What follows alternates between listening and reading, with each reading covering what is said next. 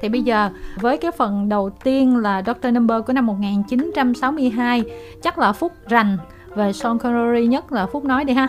Dr. No thì làm tập phim đầu tiên, đặt nền móng cho cả cái series James Bond này khi mà lần đầu tiên giới thiệu một hình ảnh à, điệp viên rất là lịch lãm, xuất sắc về vẻ bên ngoài và có nhiệm vụ là đi chiếm lấy trái tim của một người đẹp và phim này được quay tại à, Jamaica ngày xưa thì phim thu về 59 59,5 triệu đô la. Nếu như mà tính về trượt giá với thời điểm hiện tại thì phim thu về khoảng 448 triệu đô la nếu wow. mà tính về trượt giá. Nếu mà vậy là cái con số cũng lớn đó đúng không? Bonger lúc đó là ai ha? Bonger lúc này cũng là một trong những Bonger được yêu thích nhất do Ursula Andress đóng. Nhiệm vụ của James Bond trong cái tập đầu tiên nó có gì đặc biệt không ha? Nhiệm vụ đầu tiên là Bond phải đi chinh phục cô này để mà bước vào một cái hòn đảo là xào quyệt của nhân vật bí ẩn tên là Dr. No ừ. để mà ngăn chặn nhân vật này muốn phá hủy chương trình thám hiểm không gian của Mỹ. Chúng ta đến năm 1963 với From Russia with Love thì cái này liên quan đến Nga đúng không? Phim này thì là Bond đến Thổ Nhĩ Kỳ để gặp một điệp viên nữ đào ngũ của Liên Xô và tại đây thì à, Bond và nhân vật này phải đối diện với một cái gì gọi là một cái bẫy của nhân vật tên là Spectre tạo ra là sau này chúng ta có nguyên cái, cái phần là Spectre yeah. Dạ. cái tổ chức đó luôn thì vẫn là Sean Connery đúng không vẫn là Sean Connery Bonger của phim này là Daniela Blanchi nói chung là chị này em cũng không rành ừ. thì thấy có thông tin là phim này có kinh phí ờ, gấp đôi phim trước này. là kinh phí của phim này là 2 triệu, triệu đô, đô. 2 triệu đô thời điểm đó là nhiều hay ít Doanh thu là 78 triệu Doanh thu 78 triệu thì tính trượt giá đến năm 2005 nha ừ. Là 543 triệu. From uh, Russia with Love này được Rotten Tomatoes đánh giá tới 95% điểm, tức là ừ. được đánh giá rất là cao. Đến năm 1964 thì chúng ta có cái ngón tay vàng Goldfinger đúng không?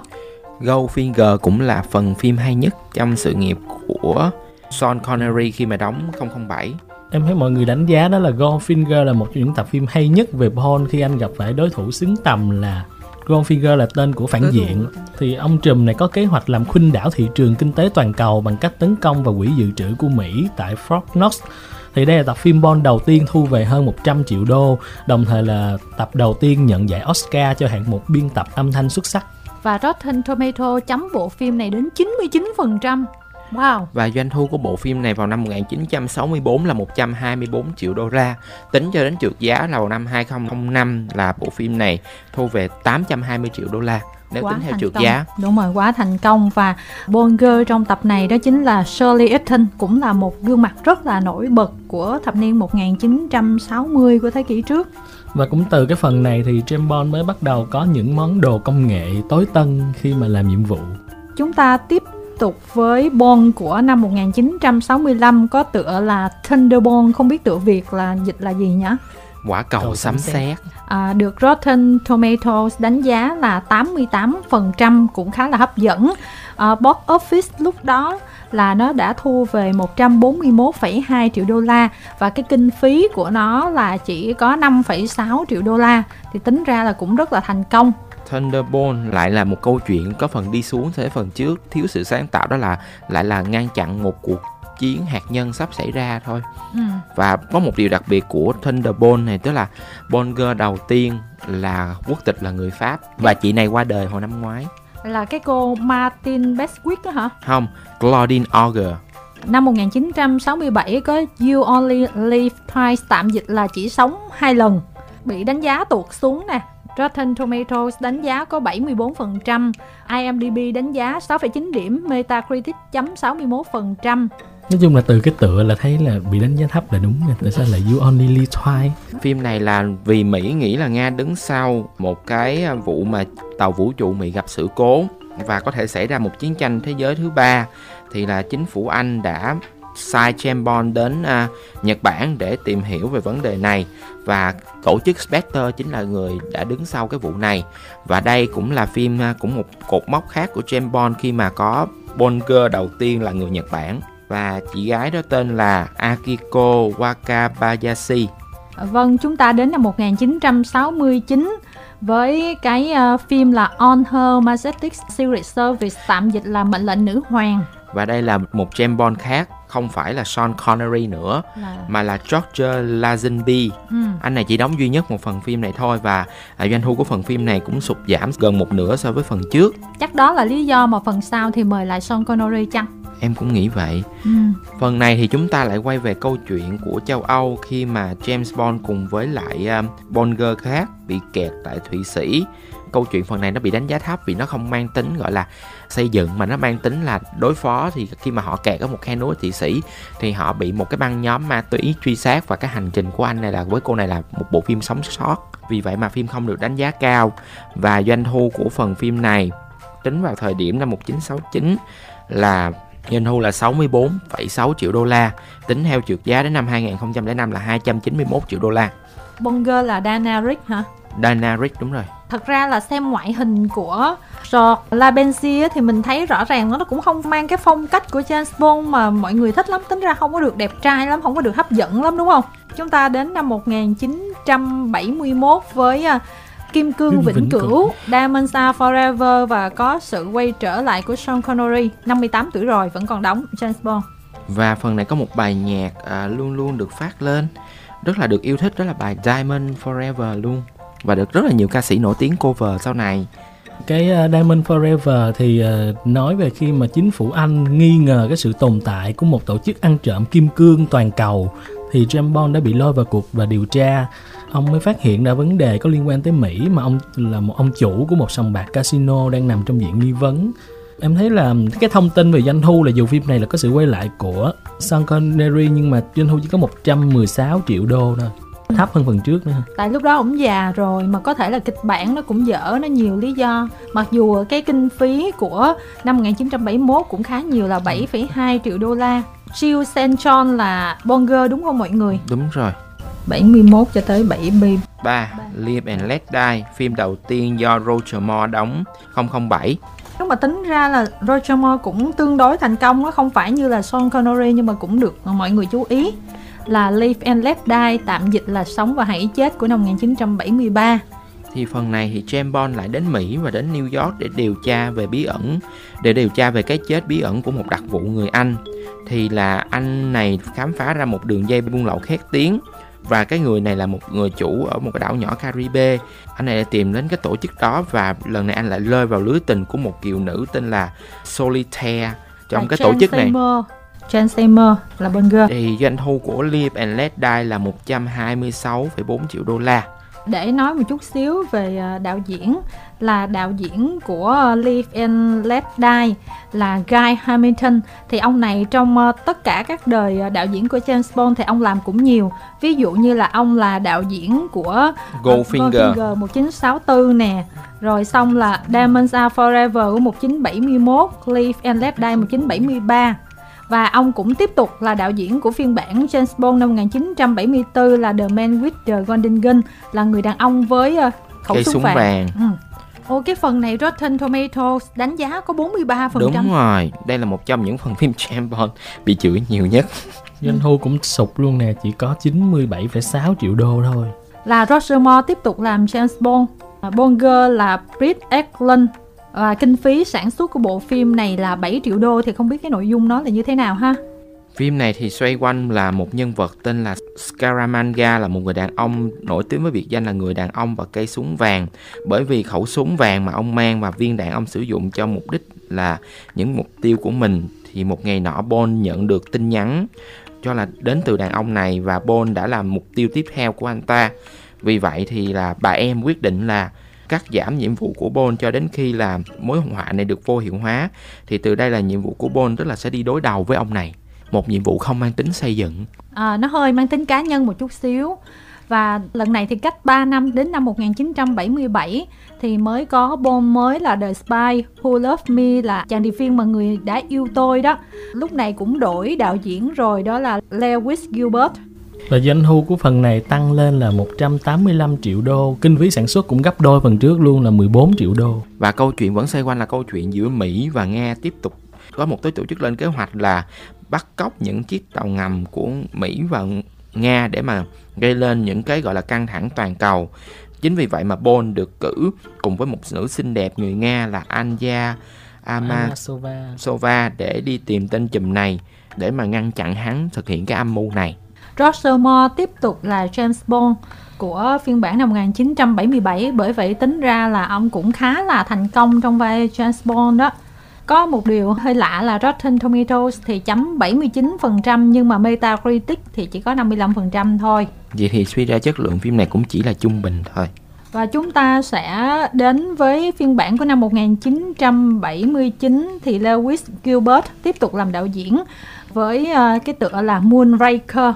Người đi tìm mặt trăng Nội dung của người đi tìm mặt trăng là bắt đầu khi mà một con tàu con thoi không gian, tên là Moonraker, đang trên đường đến Anh thì bị bắt cóc giữa không trung và thành viên phi hành đoàn trong chiếc 747 vận chuyển cái này đã bị giết, thì Bond ngay lập tức được triệu tập để bắt đầu cuộc điều tra với Hugo Drax.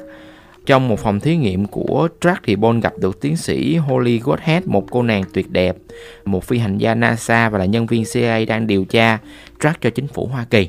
Thì Roger Moore tiếp tục làm James Bond trong cái phần này và kinh phí sản xuất cũng khá là cao. Lúc đó đã bắt đầu chịu chi rồi. 1979 mà chi đến 34 triệu đô la. Và doanh thu phim này là 210 triệu đô la. Thì uh, Bond Girl lúc đó là cô tiến sĩ mà Phúc nói đó chính là Lois Gilles.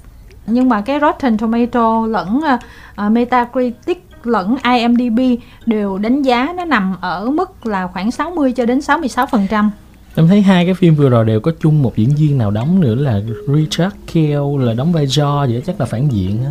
Có thể là do cái nội dung nó có liên kết với nhau chăng Nhưng mà thông thường nó không thành công trong cái phần này có thể là vì là cái kiểu mà James Bond mà lại liên quan đến những cái phi vụ mà ở trên mặt trăng hay là không gian này kia thì thường là người ta sẽ không có thích coi cho lắm đúng không? Và chúng ta sẽ đến với phiên bản của năm 1981 là For Your Eyes Only à, do John Glenn làm đạo diễn năm 1981. Thì à, phần này là câu chuyện đã đổi đến một đất nước khác hơn đó là Hy Lạp. À, một con tàu tuần tra của Anh ở Hy Lạp vô tình bị đánh chìm tại khu vực biển Albania thì là người Anh lo ngại một phần cứng bên trong bom tàu có thể được sử dụng để chống lại họ. Và phải tìm thấy nó trước khi các cường quốc trên thế giới bắt đầu tìm kiếm những hàng hóa bị mất tích của mình. Chính vì vậy thì là à, Bond đã được đưa ra nhiệm vụ để mà đi tìm con tàu này. Tính ra Roger Moore cũng đóng nhiều quá ha. Tới với phiên bản của 1981 vẫn tiếp tục là Roger Moore và nữ Bond girl chính là Carol Bouquet hả? Dạ phim này có doanh thu là hơn 190 triệu đô. Hình như là cũng nhiều quá Tại kinh phí bây giờ nó tăng từ từ. Bây giờ kinh phí phần này đã là 28 triệu đô rồi. Ừ. Cứ tăng gấp đôi gấp đôi. For Your Eye Only hả? Là có box office sụt giảm so với phần trước chút xíu là 194 triệu ừ. đô và For Your Eyes Only của năm 1981 cũng bắt đầu một cái triều mới về anh đạo diễn John Glenn thì ảnh ờ, sau phim này ảnh còn 4 phim tiếp theo của Bond, ảnh cũng làm đạo diễn luôn. Thì chúng ta sẽ điểm tới năm 1983 là Octopussy. Octopussy được xem là tập phim James Bond dở nhất mọi thời đại. Khi mà có một cảnh quay rất là đáng nhớ trong bộ phim này là luôn luôn bị các fan của James Bond chửi đó là James Bond hóa thân thành một thằng hề để mà đi vô trong cái quán đó và cái hình ảnh thằng hề rất là kỳ và nó là dị dạng so với cái hình ảnh lúc bấy giờ. Phim mở ra khi mà một điệp viên đã chết khi đang giữ một quả trứng thì người Anh đã nghi ngờ về điều này và đưa James Bond đến điều tra. Thì James Bond đã khám phá ra mối liên quan giữa quả trứng này với một cái tổ chức ăn trộm tinh vi của quân à, Anh nổi loạn nằm gây ra chiến tranh thế giới thứ ba lại là một câu chuyện để tạo ra chiến tranh thế giới thứ ba nữa tựa tiếng Việt nó là vòi bạch tuộc đó âm mưu bạch tuộc Ủa nhưng mà nếu vậy phản diện trong phần này là là là là, là nữ đúng không? Octopussy là tên của một nhân vật nữ nè, là người đứng đầu của cái tổ chức đó. Đúng rồi. Còn Bonger là do Christina Wayborn đóng. Roger Moore tiếp tục đóng luôn phiên bản. Ừ. Bây giờ tới là 85. Uh, View to Kill. Cảnh tượng chết chóc Rotten Tomatoes đánh giá 37% mà cái này mới là tệ nè Metacritic có 40% IMDb là 6,4 điểm John Glenn làm đạo diễn à, ngân sách là tới 30 triệu đô nhưng doanh mà... thu chỉ có 152 đúng rồi doanh thu 152,4 triệu đô càng càng lên mà doanh thu càng sụt giảm á Roger Moore tiếp tục làm James Bond cho cái phần này và Bonger chính là Craig Jones Phần này thì Bond được gửi đi để mà khám phá về một khu công nghệ cao trên là Zorin. Thì tại đây anh phát hiện đây là một cái ổ nhóm của bọn à, có nhiều hành vi tội ác và mang tính lừa đảo. Thì người sở hữu của cái công ty bí hiểm này là Mark Zorin do Christopher Walken đóng thì đã đặt ra một cái kế hoạch để điều khiển thế giới thông qua các vi mạch máy tính và hắn bỏ ra rất nhiều tiền để thực hiện cái hoạt động này. Và phần này thì là Bond sẽ phải đối đầu không chỉ với người này mà còn đối đầu với lại Mayday là bạn gái xinh đẹp của Mark Zonin. Cùng với sự trợ giúp của một Bond girl là Stacy thì Bond đã tấn công được Zonin và bẻ gãy âm mưu thâm độc.